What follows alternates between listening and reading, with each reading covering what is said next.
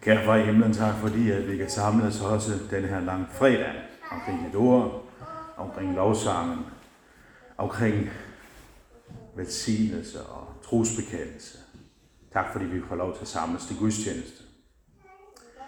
Vi beder om, at øh, ordet om korset må være klart og tydeligt for os i dag. Det budskab, som vi får lov til at leve af alle vores dage. Amen af det hellige evangelium skriver evangelisten Markus.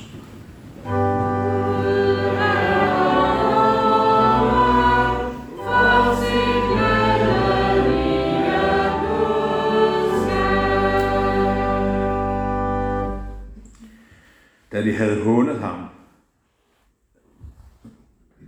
da de havde hånet ham, tog, han purpur, tog de purpurjakken, purpurkappen af ham og gav ham hans egne klæder på.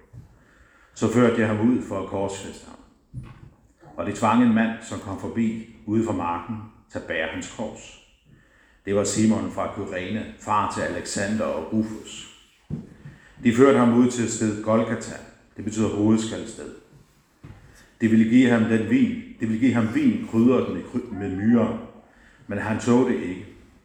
Så korsfæstede de ham og delte hans klæder ved at kaste lod om, hvem der skulle have været.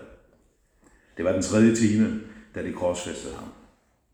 Og indskriftet med anklagen imod ham lød jødernes konge. Sammen med ham korsfæstede de også to røvere, den ene på hans højre og den anden på hans venstre side. Således gik det skriftord i opfyldelse, som siger, og han blev regnet blandt lovbrydere. De, der gik forbi, spottede ham og rystede på hovedet og sagde, Nå, du så bryder templet ned og rejser det igen på tre dage. Frels dig selv og se ned fra korset. Også ypperste præsterne og det skriftkloge hånede ham på samme måde og sagde til hinanden, andre har han frelst, sig selv kan han ikke frelse. Kristus, Israels konge, lad ham nu stige ned fra korset, så vi kan se og tro. Også de, der var korsfæstet sammen med ham, hånede ham. Og da den 6. time kom, faldt der mørke over hele jorden indtil den 9. time. Og ved den ene time råbte Jesus med høj røst, Eloi, Eloi, lama sabachthani. Det betyder, min Gud, min Gud, hvorfor har du forladt mig? Nogle af dem, som stod der og hørte det, sagde, hør, han kalder på Elias. Så løb en og hen og fyldte en svamp med eddike, satte den på en stang og gav ham noget at drikke. I det han sagde, lad os se, om Elias kommer og tager ham med. Men Jesus udstødte et højt skrig og udåndede.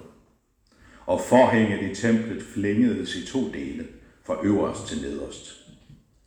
Da officeren, som stod lige over for ham, så det, at han udåndede sådan, sagde han, sandelig, denne mand var Guds søn.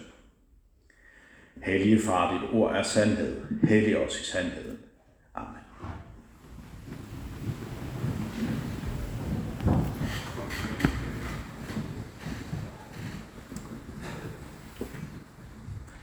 De, der gik forbi, spottede ham og rystede på hovedet og sagde, Nå, du som bryder templet ned og rejser det igen på tre dage, frels dig selv og stig ned fra korset.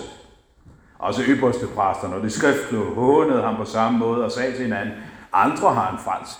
Sig selv kan han ikke frelse. De har stadigvæk ikke fattet det. De tror, at han har tabt. De tror, at han mislykkedes. De troede, at hans mission var, at han skulle klare den. At han skulle fremstå som en mægtig sejrherre den her langfredag.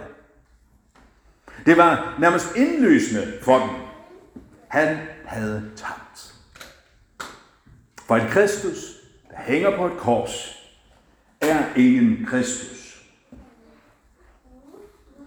Kristus som korsfæstet, en forarvelse for jøder. Sådan siger Paulus i 1. Korintherbrev kapitel 1, vers 23. Kristus som korsfæstet, en forarvelse for jøder. Det græske ord, som bliver oversat til det danske forarvelse, er skandalon. Det er det, som ordet skandale kommer fra. Det er skandaløst med en messias, der hænger på et kors. Hvorfor? Fordi en død messias må per definition være en messias, der fejlede. Fordi, hvad var messias rolle? Messias rolle var at udfri Israel. Og Israel var jo under romersk besættelse. Altså måtte en ægte messias være en, der sejrede over romerne og genopbyggede landet til sin fordums herlighed.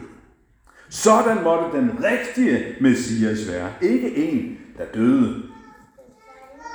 Og videre. En messias, der blev klynget op på et kors, det er en messias under forbandelse. For Moseloven siger, forbandet er en vær, som hænger på et træ. Og en forbandet, en forbandet messias kan ikke være en messias. Forbandet er en vær, som bliver korsfæstet. Derfor kan en messias ikke korsfæstes. Nu vil det sige forbandet? Forbandet vil sige forladt af Gud. Forbandet vil sige overgivet til den onde. Forbandet vil sige, nu er der ikke adgang til Guds rige. Forbandet. Hvordan kan en forbandet person være messias? Når han er død, så viser han, at missionen mislykkes. Når han er forbandet, så viser han med klar tydelighed, at han ikke kommer fra Gud.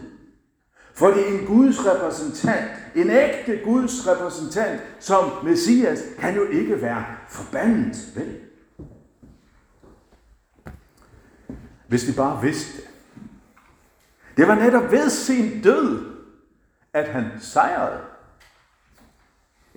Det var netop ved at blive forbandet, at han frelste os. Hans mål var ikke at frelse sig selv. Og hans mål var på ingen som helst måde at stige ned fra korset. Så ville det være ude med os. Han kunne sagtens have gjort det. Der var ikke et eneste øjeblik, da Jesus hang på korset, at han ikke uden videre kunne stige ned og vise, hvem han virkelig var. Vise dem, at han er Gud, den almægtige. Han kunne sagtens have gjort det hvert eneste sekund, han hang på korset, men han valgte. Han valgte at blive hængende. Han valgte døden. Han valgte forbandelsen. Kristus som korsfæstet. En forarvelse for jøder. Paulus siger også, at Kristus som korsfæstet en dårskab for hedninger, altså ikke jøder, grækere og romere. Dårskab, idioti, tåbelighed. Det er fuldstændig gag og hul i hovedet for en romer og en græker, at en Gud dør på den her måde. I hvert fald så er det en succesfuld Gud.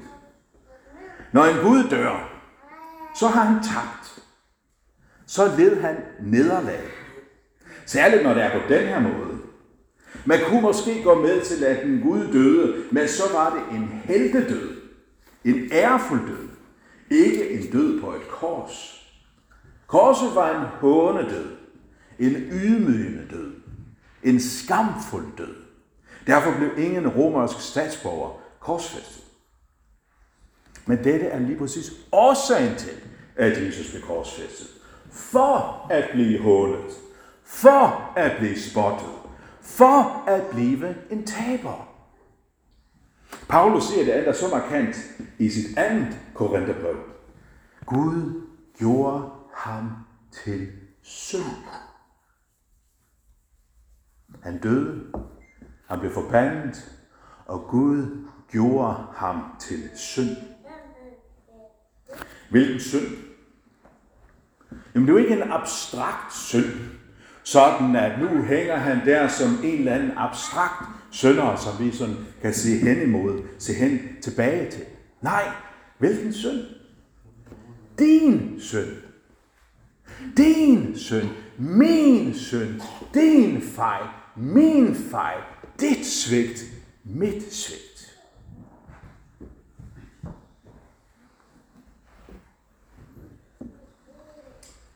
Hvad fik du skrevet i selvangivelsen? Hvordan taler du med din kone? Hvordan er du forælder for dine børn? Hvordan er du over for dine forældre? Hvad er det vigtigste i dit liv? At du har det godt? At du oplever nydelse? At du får din vilje? Eller er din nabo, eller din ven, eller din fjende har det godt og for sin vilje? Det kan også være en synd i dit liv, som du ikke kan se dig selv ud af. Det kan være, at det er en synd, som ingen andre ved, men du ved det. Det er noget, du har gjort, måske i fortiden, som bliver ved med at plage dig. Måske er det noget, du har gjort i det skjulte, hvor ingen andre kunne se dig.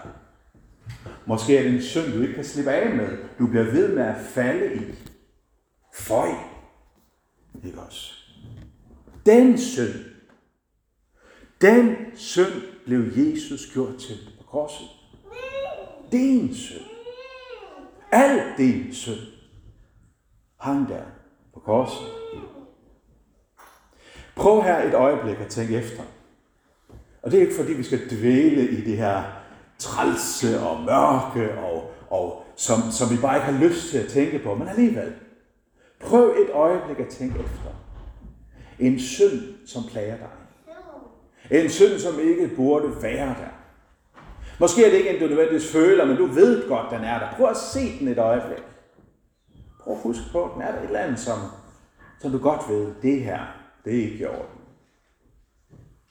Den synd, den synd hænger der på korset.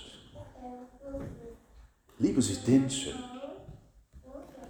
Gud gjorde ham til synd.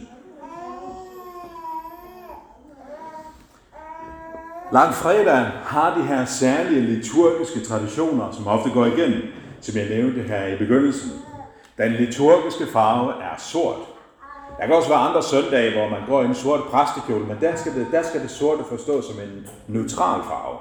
Men langfredag, der skal det sorte forstås som sovens farve. Og det er der selvfølgelig en grund til. Der er ikke det her lys på alderet. Nej, fordi vi skal huske, at der er noget, der udbliver. Det virker som en fejl, som et tab, som noget, der bliver mislykket. Ligeledes uden blomster på alderet. Og så er der også en tradition med, at vi ikke fejrer nadver, det her festmåltid. Og flaget er på halv. Nogle de opfatter det her som et drama, vi skal leve os ind i.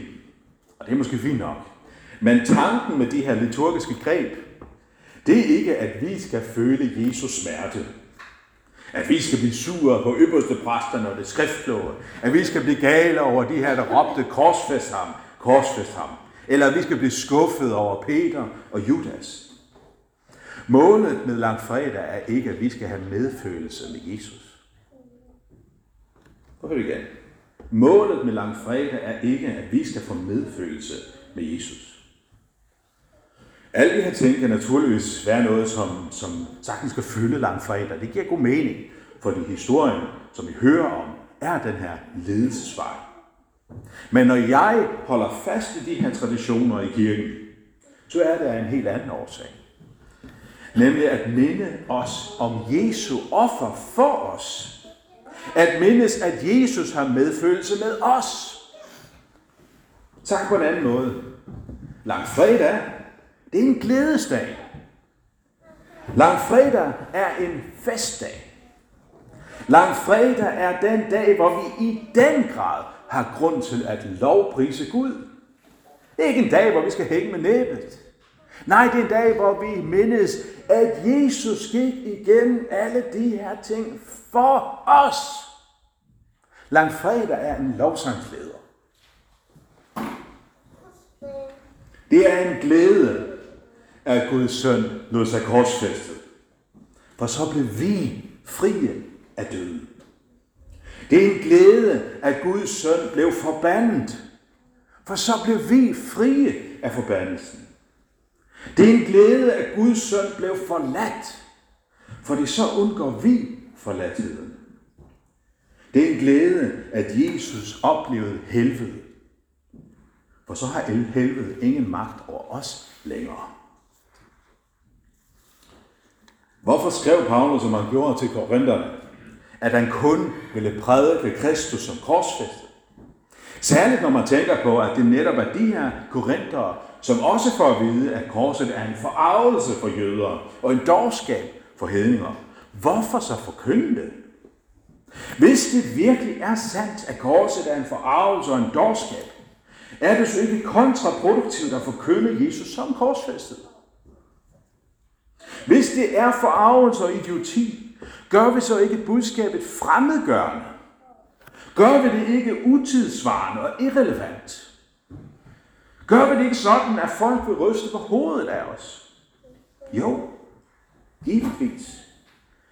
Men ikke desto mindre er det det eneste, vi kan gøre. Hvis vi ønsker altså at få flere med i Guds rige. Det er ordet om korset, der frelser. Ordet om korset, som handler om, at vi er fortabte syndere, som har brug for frelse. Og at Jesus blev korsfæstet for at zone synden. Vi kan godt forsøge på at gøre det hele mere spiseligt ved at nedtone vores syndighed og nedtone Jesu kors. Vi kan prøve at forkynde lidt mere tidsaktuelt og samtidsrelevant. Det kan vi sagtens. Og således gør vi det muligvis, at flere, vi får flere med i kirken. Måske. Men sat på spidsen, så får vi færre med i Guds rige. Måske flere med i kirken, men færre med i Guds rige.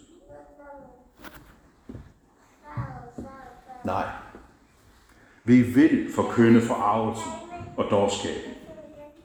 Vi vil holde fast i det gode gamle budskab, for det er her, vi finder frelsen. Det er her, vi modtager Guds nåde ved Jesu kors. Hvad er det, som sker i umiddelbar forlængelse af Jesu uhyggelige råb? Min Gud, min Gud, hvorfor har du forladt mig? Hvad er det, der sker lige bagefter i teksten, vi læste før? Lige efter, at Jesus har oplevet helvede. Hvad er det så, der sker?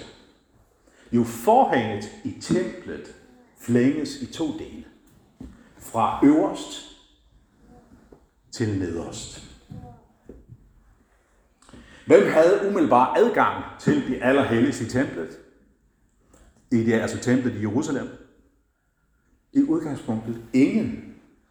Vejen var lukket ind i Guds nærvær. Så var det sådan, at man allernådigst, en mand, en gang om året, som repræsentant for Israel, fik lov til at gå derind, men kun ved blodet. Ikke i sig selv, kun ved blodet fik han allernådigst at gå derind. Fordi vejen ind til Gud er lukket. Der er kun fortabelse for syndere. Hebræerbrevets forfatter siger det sådan her, i sit 9. kapitel omkring indretningen af templet i Jerusalem. Således er dette indrettet, og i det forreste rum går præsterne til stadighed ind, når de går tjeneste. Men i det andet rum går, øh, går kun ypperste præsten ind, og kun én gang om året, og ikke uden at have blod med, som han frembærer for sine egne og folkets uvidenhedssyndere. Dermed giver Helligånden til kende, at vejen til det allerhelligste endnu ikke er åbent. Læg mærke til de her ord. Endnu. Endnu ikke er åbent. Men hvad sker der langfredag? Vejen til det allerhelligste bliver åbent. Vejen ind i Guds nærvær bliver åbnet. Vejen ind i Guds rige bliver åbent. Døren bliver åbent. Hvordan? Fra øverst til nederst. Hvorfor den her detalje? Hvorfor nævnes det? Man ikke det er for at understrege, at det, som sker, er ikke menneskeværk. Det er ikke os, der åbner vejen ind til det allerhelligste. Nej, det sker fra øverst til nederst. Det er Gud, der griber ind. Det er Gud, der gør det. Gud selv åbner vejen ind til sit rige. I dag er en festdag. En glædesdag. I dag handler det ikke om, at vi skal have medfølelse med Jesus, men at Jesus har medfølelse med os. I dag handler om det helt centrale i den kristne tro. Kristus som korsfæstet. En forarvelse for det religiøse menneske, og idioti for det sekulære menneske, men frelse for hver en sønder. Lov og tak og evig ære være dig, vor Gud, Fader, Søn og Helligånd. Du som var, er og bliver en sand trine Gud, højlovet fra første begyndelse, nu og i al evighed. Amen.